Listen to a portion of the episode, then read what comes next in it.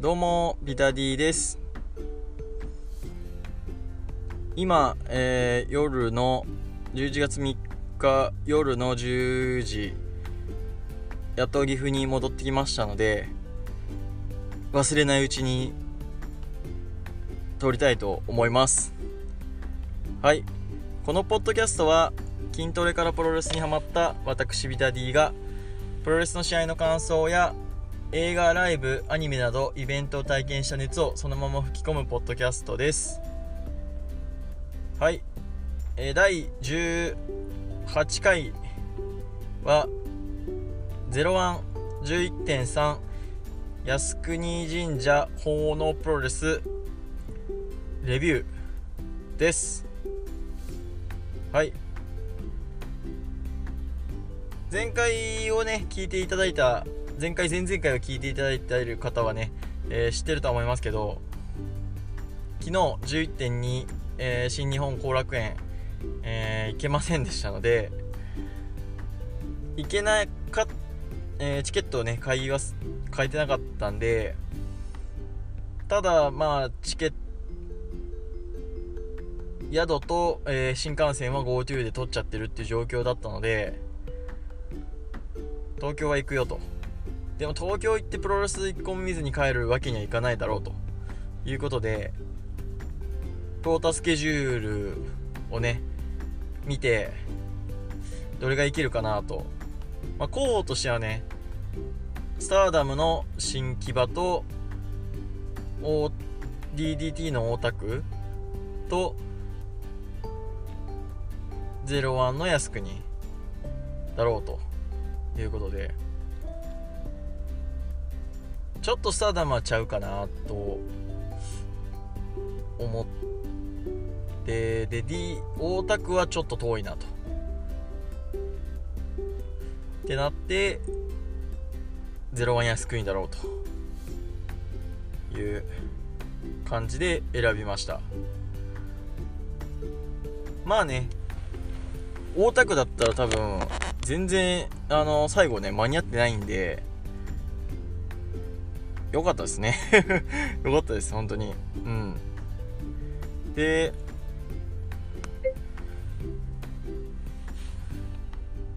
念願のね今日朝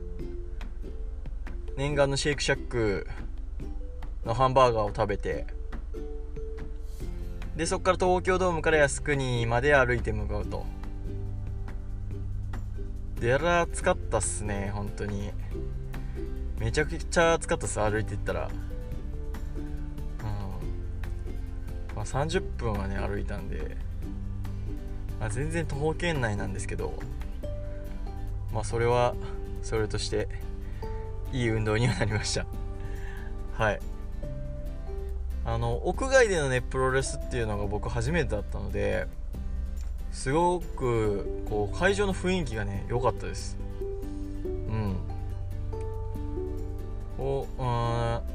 靖国神社も何年ぶりかな、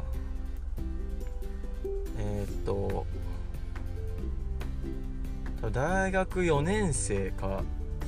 3年生かなの頃に、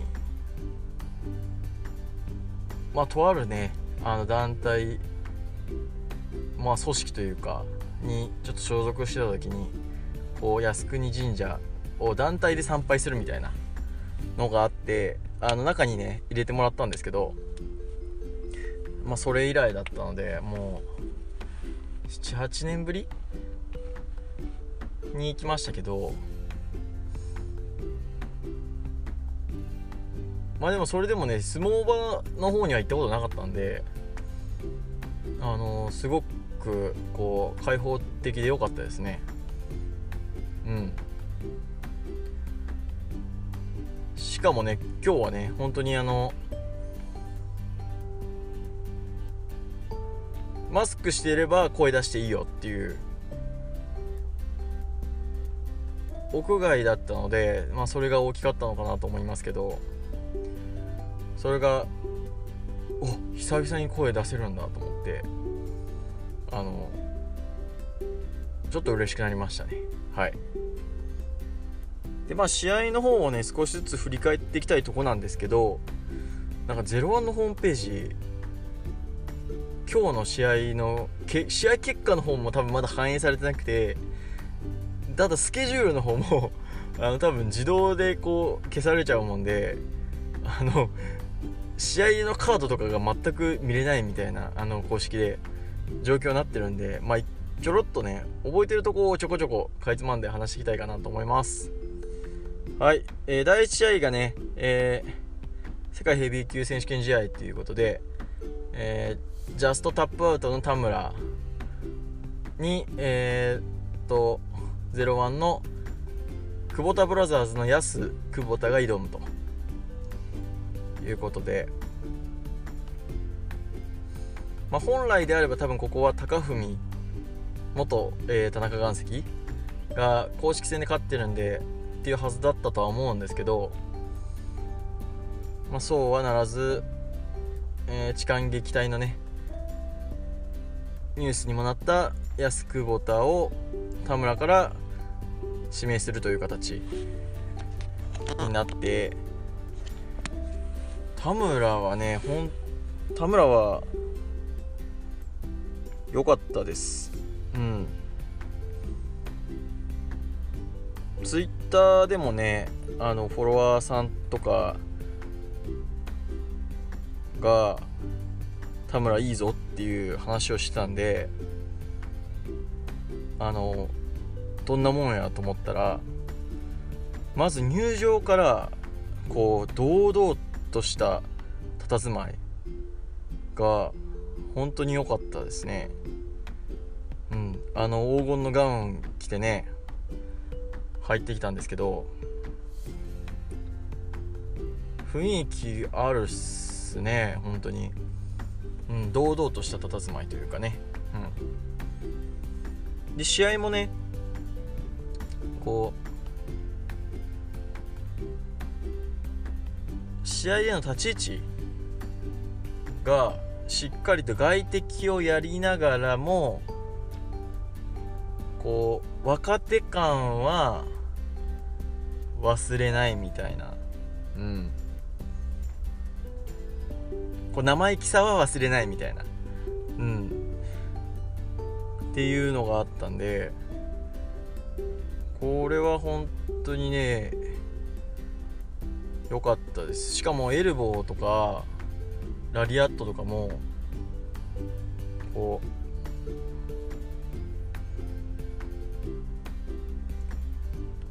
瞬発力っていうんですかね、こう技に入るまではそんなに速くないんですけど、行くぞってなった瞬間の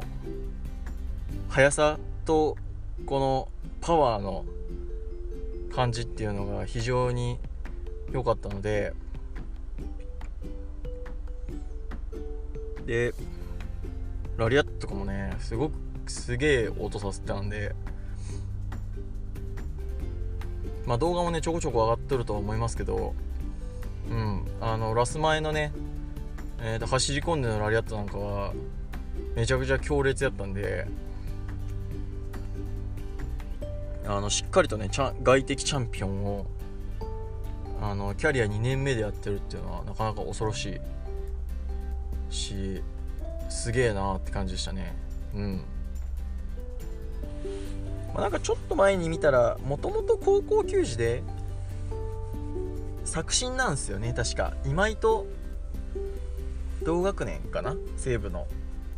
言ってたとだったような気がするんですけど、まあ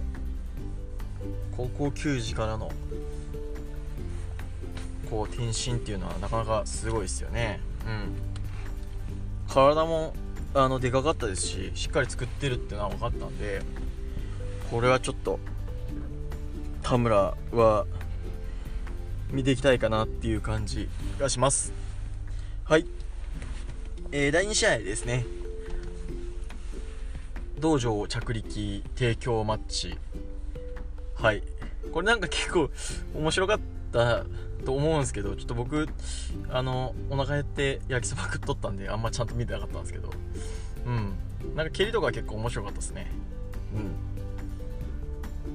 まあそれ以上の感想はちょっとないです。はい。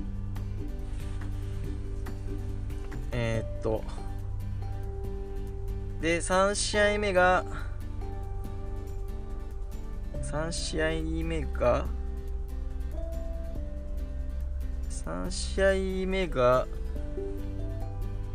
マスクマン3人とブードゥーマーダーズの、6人宅マッチ。まず初っ端にね、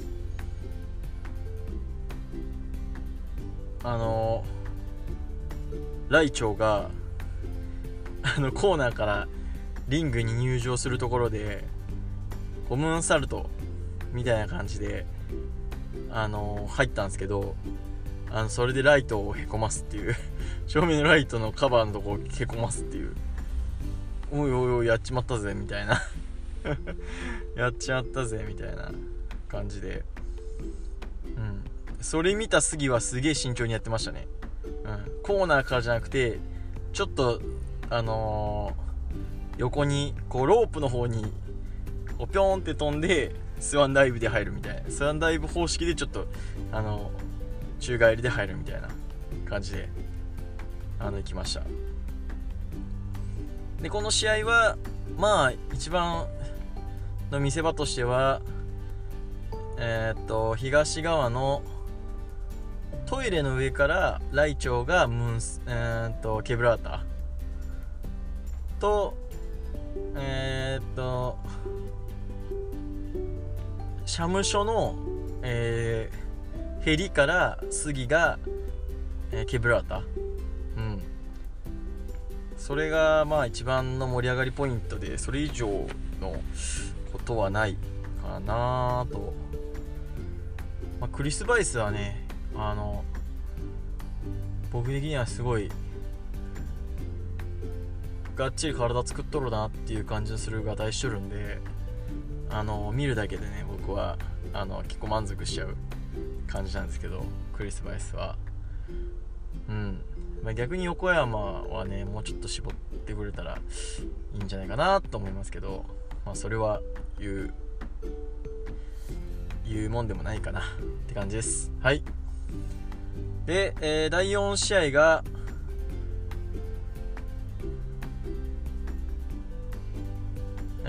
大谷長尾、若手と、アジャのホットジャパンと、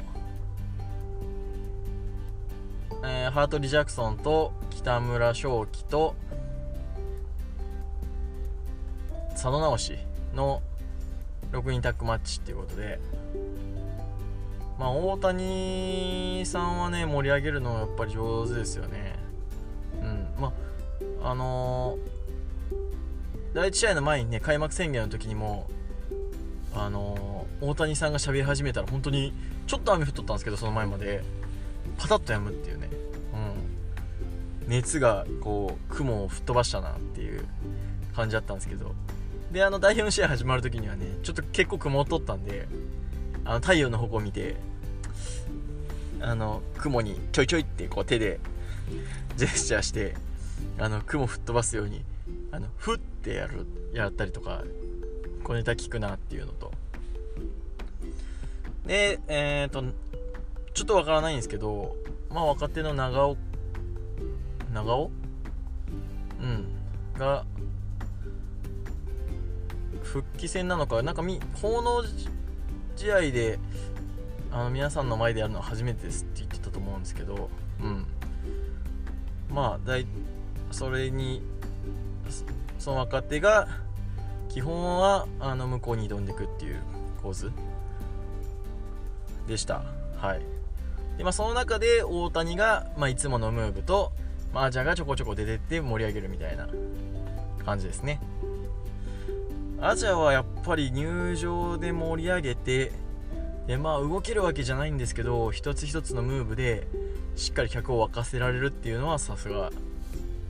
だなって思いました。とあとは若手長尾くんがね出てきたんです。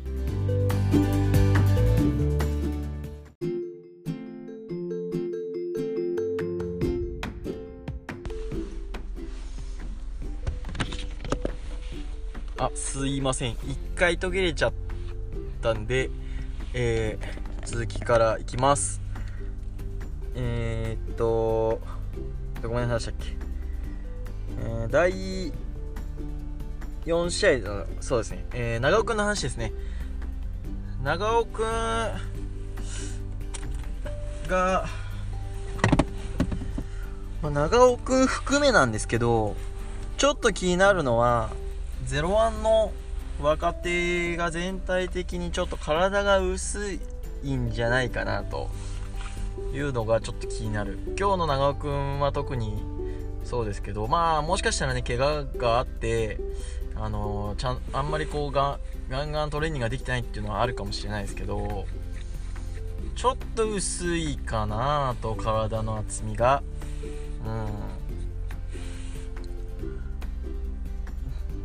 ちょっと一般人からより少しやってますよみたいな体ではダメなんじゃないのっていうのはちょっと感じるところです。今日もね、試合出てない若手の人らがリング周りでねやってて、僕なんかは今日2列目だったのでよく見えたんですけど、そんなにこうめちゃくちゃでかい感じはしない。ジュニアでやるにしろヘビーにやるにしろちょっと物足りないかなと思います。それがどうなんだろう。トレーニングはね絶対してるとは思うんですけど、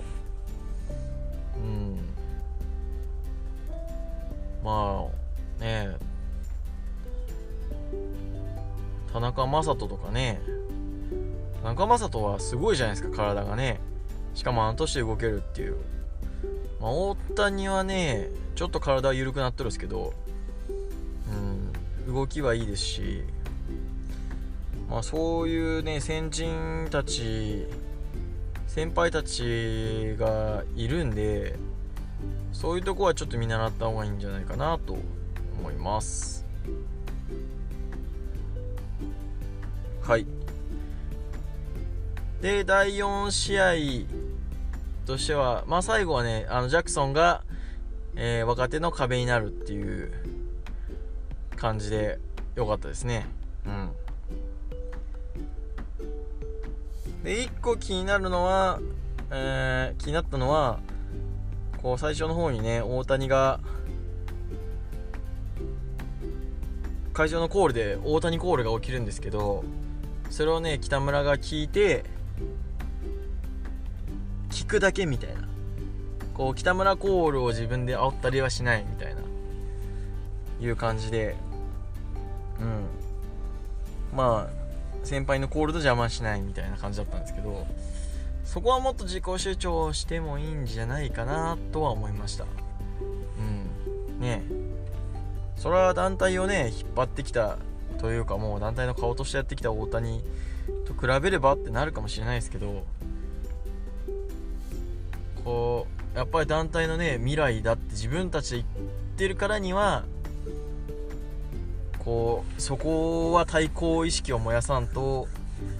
いつまでもこう先輩たちの時代じゃねえんだぜっていうのはちょっと見せてほしかったですね。そんなとこですね、第4試合は。はい。で、第4試合と第5試合の間に、前田明と、三股又蔵のトークショーみたいなのがあって、それは内容面白かったですけど、それは、特には語らずにおきましょう。僕が前田明童貞卒業ということで、はい。で、第5試合が、リベンジャーズ同士の対決で、田中将人菅原組対飛鳥秀久保田組っていうので、リベンジャーズ同士ねがっちりやってるって感じでしたけど、飛鳥がやっぱりいいですね。ジェンダーレスレスラーってどうなのっていう気はしてましたけど、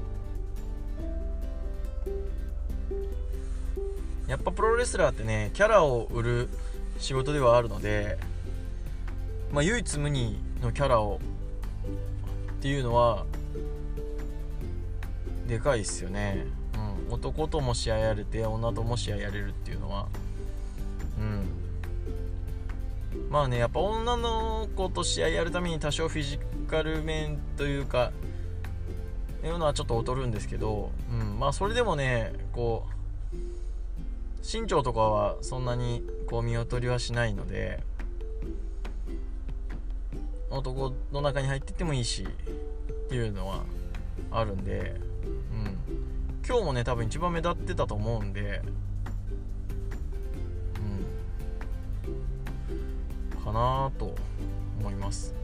あと田中将人のスライディング D はやっぱりいい音したです。はい。でメインがインターコンチネンタルタッグ選手権試合、岩崎佐藤組対日野ストーム組ということで、まあ、日野ストームはねやっぱいいっすよね。僕のド直球好みなんで、やっぱああいうこう筋肉の上に脂肪をのせたスタイルっていうのは僕たまらなく好きなので、まあ、どう見てもこう挑戦者組に感情移入しながら見ちゃうっていう、うん、で対する王者組ってなるんですけど、まあなんかねやっぱ王者組より挑戦者組の方がやっぱチャンピオンっぽい、うんって感じがしました。まあ、だから岩崎なんかはねこう第1試合の田村とこうちょっと差があるように感じたかもしれないです今日は、うん。まあ、構図はねやっぱ一緒やったんで、若手のチャンピオン先輩の挑戦者っていう、まあ田村の場合はねヤスがもともとジュニアとかでアンダードックっていうのもあるんで難しいところですけど、まあそれでもねこうチャンピオンっぽい感じはこう日のストーム組の前では出せなかったかなっていう感じです。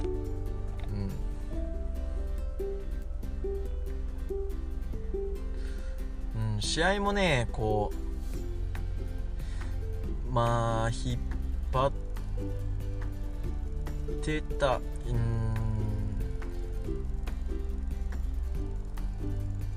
僕はどうしてもこう日野とストームがどっちかというとなんか受けて立つ側に見えちゃいましたね。うん、こうチャンピオン側が受けて立つぜっていう感じではなかったと思います。うん、はい。まあでもね途中であった2人揃ってのダブル2とかはすごく良かったので、まあこれからなのかなとは思います。まあ、とにかく日野がねバチバチこう逆水平とかも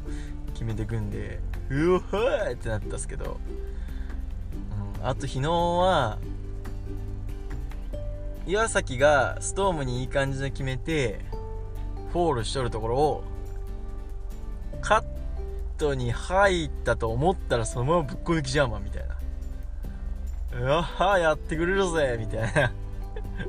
あれも結構すごい音しましたけどね、あれこそぶっこ抜きやなっていう